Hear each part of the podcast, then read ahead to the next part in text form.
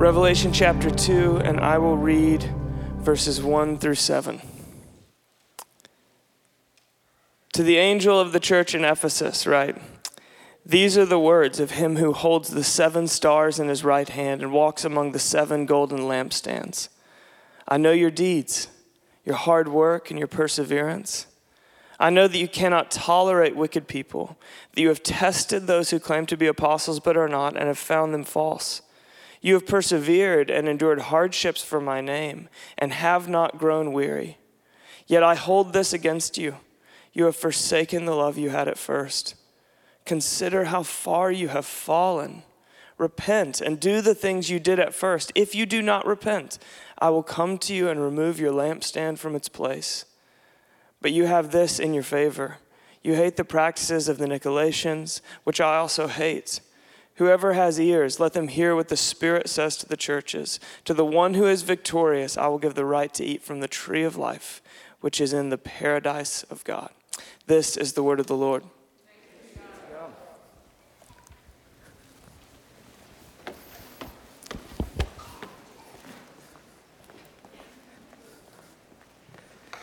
Good morning. It is an absolute joy to be here. So, I want to start by saying thank you for inviting us to come and be part of this weekend. My brother Steve and I, we have loved it. And to see what God is doing in this community, it, has been so beautiful. So, I came here around four years ago, and God was doing something stunning then, and He's doing something stunning now. But this is a new day. There is a new dawn, a new day, and there is new life breaking out all around. Can you perceive it? Can you sense it? This is a moment where you, as a church, stepping into something truly beautiful. And for us to witness it, be a part of it, has been so special. So, thank you so much for having us. I'm going to speak about discipleship in our cultural moment. And I want to start by saying, I know that this is an incredibly challenging time for discipleship. And I know that because I've got three kids. And three kids, they, they have a way of humbling you in, in terms of the area of discipleship. So I'll give you an example of this. A few years ago, we as a family went to a Christian conference. It's called New Wine in the UK. 25,000 people descend on this campsite and spend a week worshiping, loads of teaching, loads of ministry.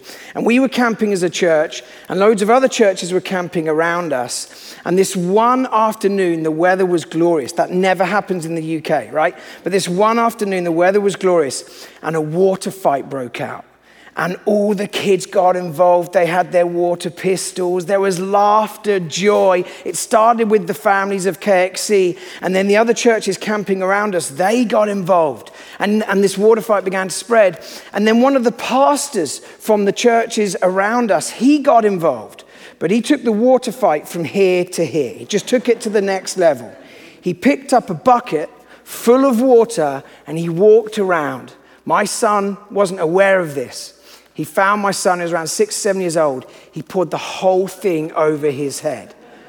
My son was livid, like broke down in tears, said some things you're not going to find in scripture. And, and he went running off um, to his tent where he was sobbing. I went after him, was like, it's okay. And we processed it, just made sure he was okay. And we went on with the day.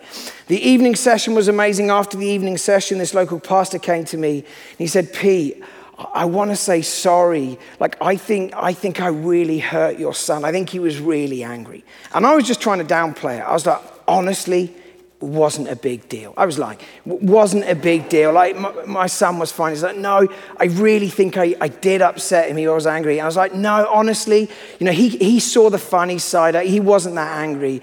And then this guy said, no, no, no, he wrote me a letter. so, Pat, Panic levels were beginning to rise for me. And he pulls out this letter and he hands it to me. And I, I've, I've got some hopes that maybe it says, like, Dear Sir, you, you did upset me, but my mum and dad have been teaching me about following the way of Jesus. I've been listening to some of John Mark Comer's teaching about practicing the way of Jesus. And, and, and, I've decided to follow the path of forgiveness, and I forgive you, yours sincerely, and then just assign it. Like, I knew that was unlikely, but you can dream as a parent, right? So I open up the letter. It's a short letter, by the way, only four words. It said, I hope you die.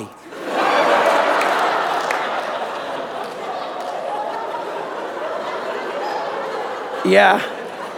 And I was like, oh, yeah, I, I, I think he was perhaps quite angry then, yeah you were right. I'm going to have a discipleship conversation with my, with my son.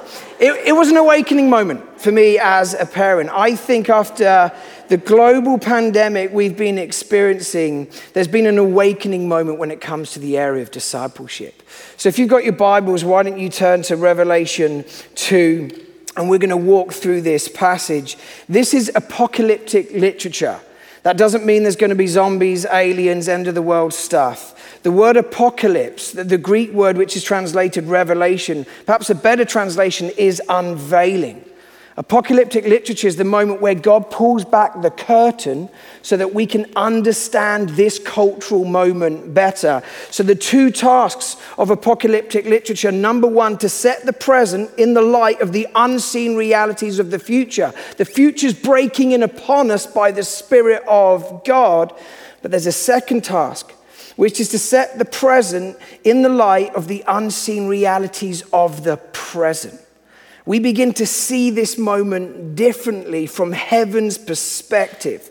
And that's what we're going to do as we unpack this passage. So, a bit of context. Um, Jesus is, is speaking to the church in Ephesus. Now, Ephesus was the fourth largest city of the Roman Empire. So, you had Rome, the nerve center, you had Alexandria in North Africa, you had Antioch in Syria, and then you had Ephesus. So, this is a letter to urban disciples.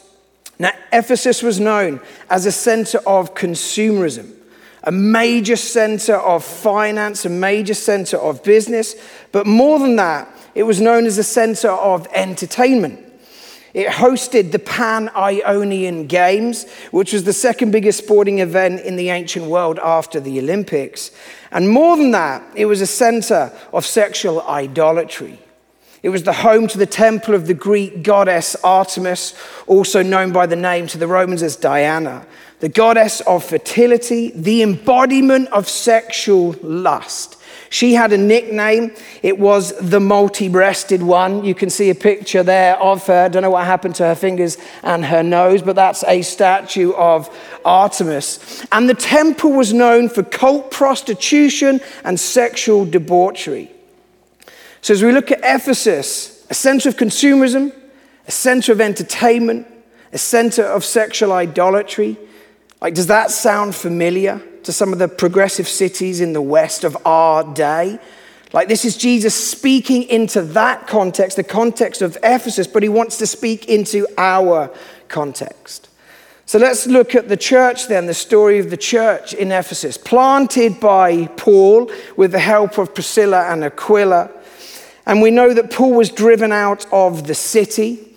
Um, eventually, he was beheaded in Rome. He handed on the leadership of the church to his mentee, Timothy. We know that Timothy was eventually martyred as well. So the church was handed on to the apostle John. Here's a fun fact, by the way, that when John was pastoring the church in Ephesus, Mary, the mother of Jesus, was part of the congregation. Now imagine that, Mary on the front row, right? Imagine the carol services. Your mind went there, right? The carol services. She's front row singing the carols. Mary, did you know that your baby boy would one day walk on water? Did you? Did you know that? Yeah. And Mary, did you know? That would have been unbelievable, right? But if you follow the story on, John refuses to bow the knee to the Emperor Domitian. He's exiled to the island of Patmos. This is a church that knew persecution inside out. A church that understood that discipleship that costs nothing is worth precisely that. Heavy persecution, and the church kept growing. Heavy persecution, and the church kept growing. So by the time you get to AD 96, around the time of this being written, Ephesus was the global center of Christianity. Something beautiful stirring in the church there. And this letter has a structure. There's an opening encouragement, and we can learn from the encouragement there. There is a pretty brutal challenge. We can learn from that. And then there's an invitation towards blessings to step into abundant life.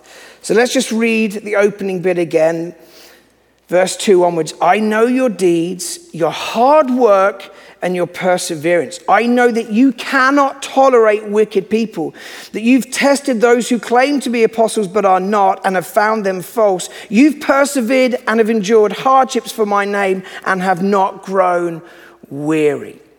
Now, there's three areas of encouragement then. Number one, Jesus is saying, You've held on to orthodoxy, like right belief, right worship, and it's led to orthopraxy, good deeds. Right worship leading to good deeds. Listen to these words then, Acts chapter 20. This is the moment where Paul leaves Ephesus, driven out of the city, and there's a very emotional farewell. And Paul says this I know that after I leave, savage wolves will come in among you and will not spare the flock. Even from your own number, men will arise and distort the truth in order to draw away disciples after them. So be on your guard. These are the parting words of Paul. Like, you need to be on your guard. So, how can we be on our guard? Holding on to orthodoxy, the kind of orthodoxy that leads to orthopraxy. This is how we can be on our guard. This is a process of discernment. We need to understand that culture is a byproduct of our worship. Look at the root word of culture, cult, from the Latin verb meaning to worship. The idols that we worship begin to shape the surrounding culture. So, this would be my analysis of this cultural moment. Number one, we've embraced secular stories that have been masquerading as kingdom stories. Number two, hidden each of those stories are the idols of our age. Number three, those idols have broken our hearts. C.S. Lewis said, Idols always break the hearts of their worshippers. So the idols have broken our hearts and they have emptied the church of power. That would be my analysis of this cultural moment. So I want to compare the story of God, the biblical narrative, with the story of secularism. So this is what the story of God looks like. It's a journey from creation, that's Genesis 1 and 2, where we get a vision of human flourishing. We begin to understand the character and nature of God. And then sin enters the story and created order begins to unravel. Let's call that decreation. That's Genesis 3 through to Genesis 11. And then Genesis 12 is a hinge point. The story of Abraham, the formation of a nation that God wants to use the nation as a vehicle of healing, restoration, and blessings being sent out to the ends of the earth. And the story of Israel is fulfilled in the life, death, and resurrection of Jesus. The new creation is birthed. And how does the story end? It says Revelation 21, Revelation 22. It's not us ascending to some sort of disembodied bliss, it's God coming down to make his dwelling place with humanity. And at that point, heaven and earth are reconciled, joined. God and humanity reconciled. Christ and the church married. In that moment, there's no death, no grief, no crying, no pain. Humanity fully alive as we were created to be in Eden where there was no sin, no sickness, no suffering, fully alive in relationship with God, in relationship with one another, in relationship with created order. That is our story. And the story you live in is the story you live out. And at the very center of the story is God incarnate, the person of Jesus. Now, what happened during the Enlightenment is a number of thinkers said, well, we quite like the shape of the Judeo Christian worldview. We quite like that there's a beginning. We quite like that there's an account of, of the brokenness that surrounds us. And we quite like the linear view of time, like there's a progression towards this utopian vision of, of perfection. We like all of that stuff. We just don't want God to be the center of the story. So we're going to push God to one side and we want to put the rational, autonomous self at the center of the story. But notice the language that's used, like the Dark Ages and the Enlightenment. Like this is language from the Gospels. Jesus said, I'm the light of the world. Like those walking in darkness, they've seen a great light. Think of the language of Renaissance, French word meaning rebirth. That's John chapter 3, Jesus talking with Nicodemus. Like, if you want to be born again and experience the new life of the age to come, it has to come by the Spirit. And the Enlightenment thinkers, well, we want a rebirth, but we don't want it to be by the Spirit. We want it to be by our own human endeavors. We want to be the masters of our own destiny. Now, can you see how the shape of the story looks familiar? I would say some of the secular remedies of our age. It's essentially secularism. In, with different faces. And of a, a, lot of the younger generation, as they hear some of these remedies, they think, God, that looks Christian and it sounds Christian. Here's the litmus test if Christ isn't the center of the story, it's not Christian. If the cross isn't the center of the story, it is not Christian. It's secularism masquerading as the kingdom of God. So listen to these words the words of Jesus Watch out for false prophets. They come to you in sheep's clothing, but inwardly they're ferocious wolves. If you embrace these stories, you embrace the idols that are smuggled into the stories. And these idols will break the hearts of their worshippers and empty the church of power. Listen to these words of the Apostle Paul. He says, For the time will come when people will not put up with sound doctrine, instead, to suit their own desires. They will gather around them a great number of teachers to say what their itching ears want to hear. They will turn their ears away from the truth and turn aside to myths. Like that is happening right now in Portland, in London, in many of these cities. We need to wake up we need to encourage the next generation to hold on to orthodoxy, right belief, right worship, to discern what are the secular stories that look Christian, sound Christian, but they aren't Christian because Christ isn't the center of the story. Here's the second encouragement Jesus speaking to, to the church in Ephesus. He says, You've pursued holiness, and it's a holiness that's led to justice. There's an intolerance of wickedness, and there's a deep compassion in caring for the poor. There's an amazing passage. This is Acts 19, and the backdrop to the passage is, is Paul's ministering again in Ephesus and ministering in such power, like signs and wonders breaking out everywhere. So much so that people were bringing their handkerchiefs trying to get their handkerchiefs to touch Paul and, and then take the handkerchiefs to the sick, lay the handkerchiefs on the sick, and the sick were getting well. And rumors began to spread around the city. Have you heard about Paul? And have you heard about these healings? And have you heard about the power of the gospel and the, the power of the Spirit of God? Like these rumors were spreading across the city. This is verse 17 of chapter 19. When this became known to the Jews and Greeks living in Ephesus, they were all seized with fear, and the name of the Lord Jesus was held in high honor. Many of those who believed now came and openly confessed what they had done. Like, that's a holiness movement, by the way. When the Spirit of God is poured out, and people are like, God is near and I want to get right with him. Give me clean hands and a pure heart. I want to ascend the hill of the Lord. There was a holiness movement stirring in the place. It says a number who had practiced sorcery brought their scrolls together and burned them publicly. A public demonstration of holiness so that the city could see what the Spirit was doing in drawing people to repentance. The equivalent would be like thousands gathering in Portland to burn their mobile phones. I don't like what this is doing to my imagination, like what TikTok is doing to my imagination and, and the addictions. It's not good for me and it's destroying my walk with Jesus, my intimacy with Jesus. I'm just going to burn my phone, right? I can see anxiety spreading across the room, like, but you wouldn't ask us to do that. I mean, that, that, that wouldn't, you know, I need, I need my phone. I, I need my phone, right? That was happening in Ephesus. Everyone was talking about it. This pursuit of holiness. The church in Ephesus were known for their sexual purity, in a city known for its sexual lust, and they were known for their compassion, a holiness that led to justice. There was a practice in Ephesus called exposing. And what would often happen is, is when a baby was born, the father would look upon the baby and if the father didn't like what he saw, if there was a, a blemish, a disability, an imperfection, he could say, Take the baby away. And the baby would be taken outside the city and thrown onto a hillside. and the baby would be left to die, exposed, hence the name exposing, exposed to the elements. The babies would often die of hypothermia or be attacked by wild animals or maybe picked up by slave traders. Right? This was known throughout the city.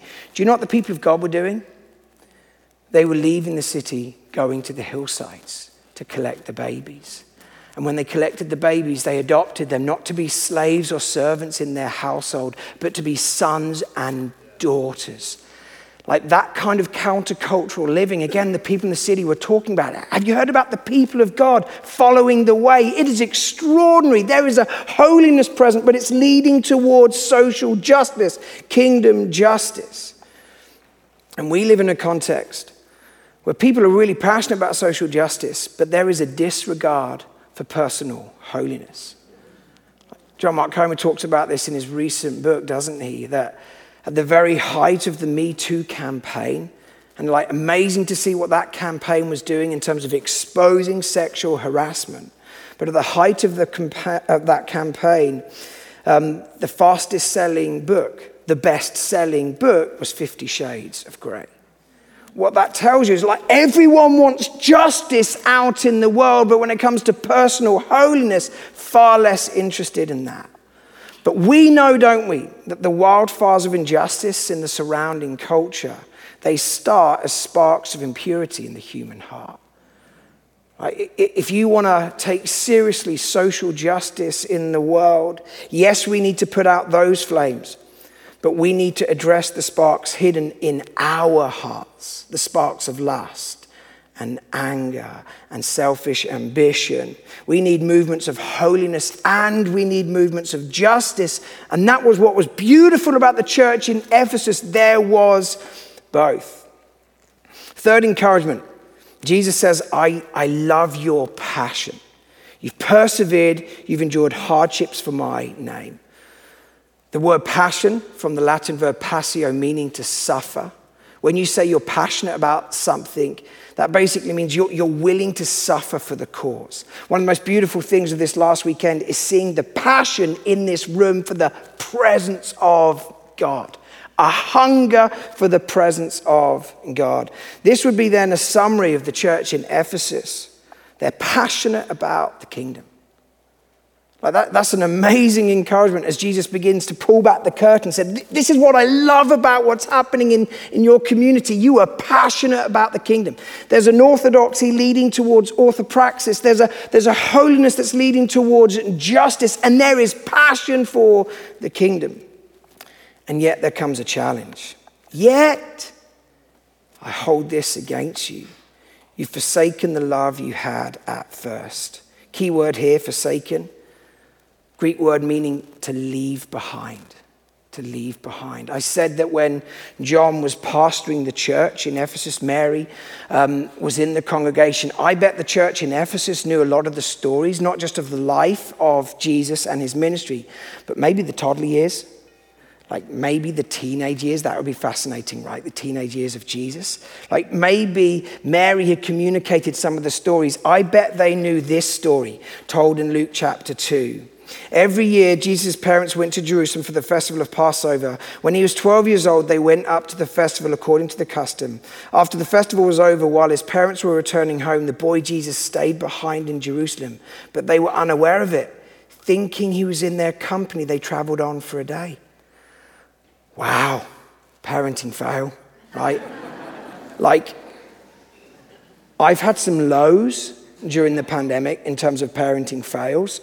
Like, I've lost patience with my kids, like, but I've not lost them for a day. Half a day here and there, never a full day. Like, never a full day. Like, this is a parenting fail moment. Then they began looking for him among their relatives and friends. When they did not find him, they went back to Jerusalem to look for him. After three days, like three days, losing your 12 year old child, that's remarkable. They found him in the temple courts. Key verse thinking he was in their company. Just kept on walking. Just presumed he was in our company. Have you ever had moments during the last two years of the pandemic where you've got your head down, you're in survival mode, you, you just keep on walking? You keep on walking, and then you have one of these awakening moments of discipleship, and you're like, I just presumed Jesus was in my company. But now I'm waking up to the realization that I haven't really sensed his presence. Not really experiencing any intimacy with him. Like, I, I think I must have left him behind. Like, what is our priority as the people of God? It's to host the presence of God, to walk closely with God. Jesus said, This is the first and greatest commandment. Like, this is the highest principle. Love the Lord your God with all your heart, soul, mind, and strength. That's the priority to walk closely with Jesus, to experience his love and love in return. This is why Augustine summarized his ethical framework with the statement love God and do what you like which sounds incredibly appealing, right? But this is the actual translation Love God and do whatever you please, for the soul trained in love to God will do nothing to offend the one who is beloved. Like when you love God and when you are walking closely with Him, every area in your life you're wanting to submit to His Lordship. You want to align every area with His purposes. This would be the summary. If you love God, with all your heart, soul, mind, and strength. If you seek first the kingdom of God, what do you get? The answer is you get the kingdom. Like seek and, and you will find. Love God above all else. You're going to experience the kingdom of God breaking in in your life. But we also know this to be true that misdirected loves lead to misdirected lives.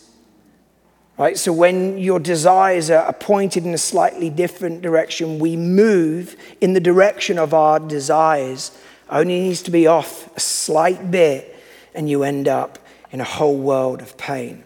And for the church in Ephesus, basically it was activity that was getting in the way. They were doing all of the activity of the kingdom, but they had left the king behind. Like, why do we get hyperactive? And the answer is, is we want to be really fruitful. Like, if I'm driven, if I'm productive, then I'm going to be really fruitful. That's the mindset of a generation. But what does hyperactivity actually lead to? It isn't fruitfulness and abundance, it's exhaustion. And we live in cities where people feel chronically exhausted and mentally drained. They thought it would lead to fruitfulness, but it's led to fatigue and exhaustion. Like we, we idolize productivity. Like when we catch up with friends, how are you doing? What's the standard answer? Well, I know in London, I'm incredibly busy. When you do diaries to hang out, yeah, let's hang out. January 25. Let's, let's make it happen. Let's make it happen. When we review the day, how was your day? Good. Productive day. Thank you. It's been a very productive day. Or, like, not a great day. I feel I've been unproductive today. We measure everything through the lens of productivity, and it's led to deep exhaustion and fatigue. What's the remedy? Not hyperactivity, but abiding. I'm the vine, you're the branches. If you remain in me and I in you, you will bear much fruit. Apart from me, you can do nothing. Being unproductive in the presence of God is the pathway towards fruitfulness. So, this is the message to the church in Ephesus activity, and some of it good, but this hyperactivity has robbed you of intimacy. A few years ago, I went on sabbatical. I knew I was drained. I knew I really needed a rest. It was like 10 years of hard work, planting a church in central London, growing the church in central London, constantly pushing, and there was a drivenness that wasn't healthy. And then it was like three months of rest. As I began to rest, things got worse, not better. As everything came to a standstill, do you know what the realization was? I think I left Jesus behind. I feel like my walk with Jesus is marked out by duty and not much joy, and I, I don't really sense his nearness much right now. It's like, oh my goodness, I just kept walking. I just presumed he was in my company. It was halfway through the sabbatical where I kind of had a breakdown moment, which was the breakthrough moment of like, oh God, I, I repent I was, I was going after hyperactivity, thinking it would lead to fruitfulness in terms of like church and, and the growth of the church and the health of the church. And I realized I should have been abiding and walking with you and prioritizing intimacy. How many of us make that mistake? So, this is the summary of the church in Ephesus passionate about the kingdom, but not really passionate about the king. And we might summarize that as they've pursued the kingdom without the king. And that's secularism, by the way. Do you remember the shape of the Enlightenment thinking? Kind of looks Christian. It kind of sounds Christian at times, but Christ isn't the center of the story. Tom Holland, in his recent book, Dominion The Making of the Western Mind, he describes secularism as godless Christianity. The Judeo Christian worldview without God, Christless Christianity. And because we've embraced these secular remedies and these secular stories in the church, we end up looking like the world. Rather than transforming the world, the world has started to transform the church and it's emptied the church of power. This is what Darrell Johnson says in his commentary on this letter. He says, Where simple love for Jesus goes, so does the light. And he's commentating on this verse. If you do not repent, I will come to you and remove your lampstand from its place. That, that's judgment right there. But when we hear words of judgment, some of us panic and have this idea of a, a, distant deity, an angry father with a kind of smite button, right? But that's not how judgment works. The primary form of judgment in the New Testament is handing people over to their desires. Like if, if you make those decisions, you've got to live with the fruit of those decisions. This is Romans 1. Therefore, God gave them over. Paradidomi, the Greek word, handed them over. If you embrace the secular stories where God isn't front and center, you begin to walk away from God. And when you walk away from God, the source of life, you begin to embrace death. And the light begins to go out. We can see this in so many parts of the Western church where the lights are beginning to go out. This should be an awakening moment when it comes to our discipleship. What's the invitation then? The invitation consider how far you've fallen, repent, and do the things you did at first. Recognize, repent, and then repeat.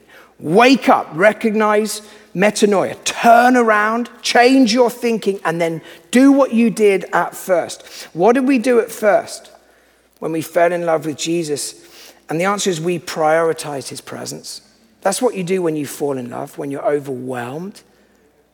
You just prioritize time in their presence. When I met B, when we fell in love, you know, in the journey towards engagement before we, you know, got married, we would spend all day together. And then late at night, I would drive home and I'd call her in the car, just checking you're all right. It's been a minute or two since I've been in your presence. Just want to make sure you're all right. I'd get home, you know, go to bed and just call her to say good night, just checking you're all right because it's been two minutes since we've chatted. Um, and then this really embarrassing moment, and I'm ashamed of this kind of behavior, but it, it is what took place. It'd be like, you put the phone down. I'm not putting the phone down. You put the phone. I, am not putting the phone down. I look back with kind of shame, like just put the phone down. You've spent all day together, right? But that's what happens when you're in love. You just want to be with each other all the time. We need to recognize we need to turn around and do what we did at first, which is to prioritize the presence, because it's the intimacy that leads to fruitfulness. Yes, fruitfulness in terms of character, but fruitfulness in terms of signs and wonders of the kingdom of God. Right? These movements of signs and wonders throughout church history, present today, they are built on intimacy. They're the overflow of people experiencing the presence of God, falling in love with God, and the overflow is fruitfulness. That's what's happening in this place. There is a hunger for worship at Bridgetown. It is beautiful signs and wonders will begin to flow because there is a deep desire in this church to host the presence of God, to be lost in wonder, love, and praise. It's happening. God is doing a new thing. It's springing up right now. Can you perceive it? It's happening. And I really believe the signs and wonders, they're going to begin to flow. They have an overflow of intimacy with the Father. And then we land with this blessing Whoever has ears, let them hear what the Spirit says to the churches. To the one who is victorious, who stands firm, I will give the right to eat from the tree of life, which is in the paradise of God. This tree that was present in Eden, and this tree that's present in the New Jerusalem, Revelation 21 22. And Jesus says, if you stand firm, pursue intimacy, you're going to feast from that tree and it will bring you abundant life. Let me close with a, a story. And it is the story of John, the one who's penning this letter. Throughout his gospel account, he refers to himself as the one whom Jesus loved, right? In other words, he, he knew that his truest identity was that he was God's beloved. So he took on this term I'm, I'm the one whom Jesus loves. And there's this beautiful moment at the Last Supper, and it is a, a moment of incredible intimacy as John lays his head on the breast of Jesus. Like incredible intimacy. Now, what follows that moment is the journey to the cross where all the disciples fall away. So Judas betrays Jesus, and Peter disowns Jesus. One by one, they fall away. One disciple is left, right, at the cross with the women. Here's the principle the first one leaning is the last one standing. It's the first one leaning that's the last one standing. It's the disciple that prioritized intimacy. I'm the one that he loves. That's who I am. And all I really want to do is draw close to his heart where I can feel his affection because his affection towards me is transformative. And from that place, I'm going to live courageously and I'm going to take my stand. The first one leaning is the last one standing. And I want to say it again to you as a church this is stirring in this place a hunger for the presence of God, abundance will follow. The first one leaning is the last one standing.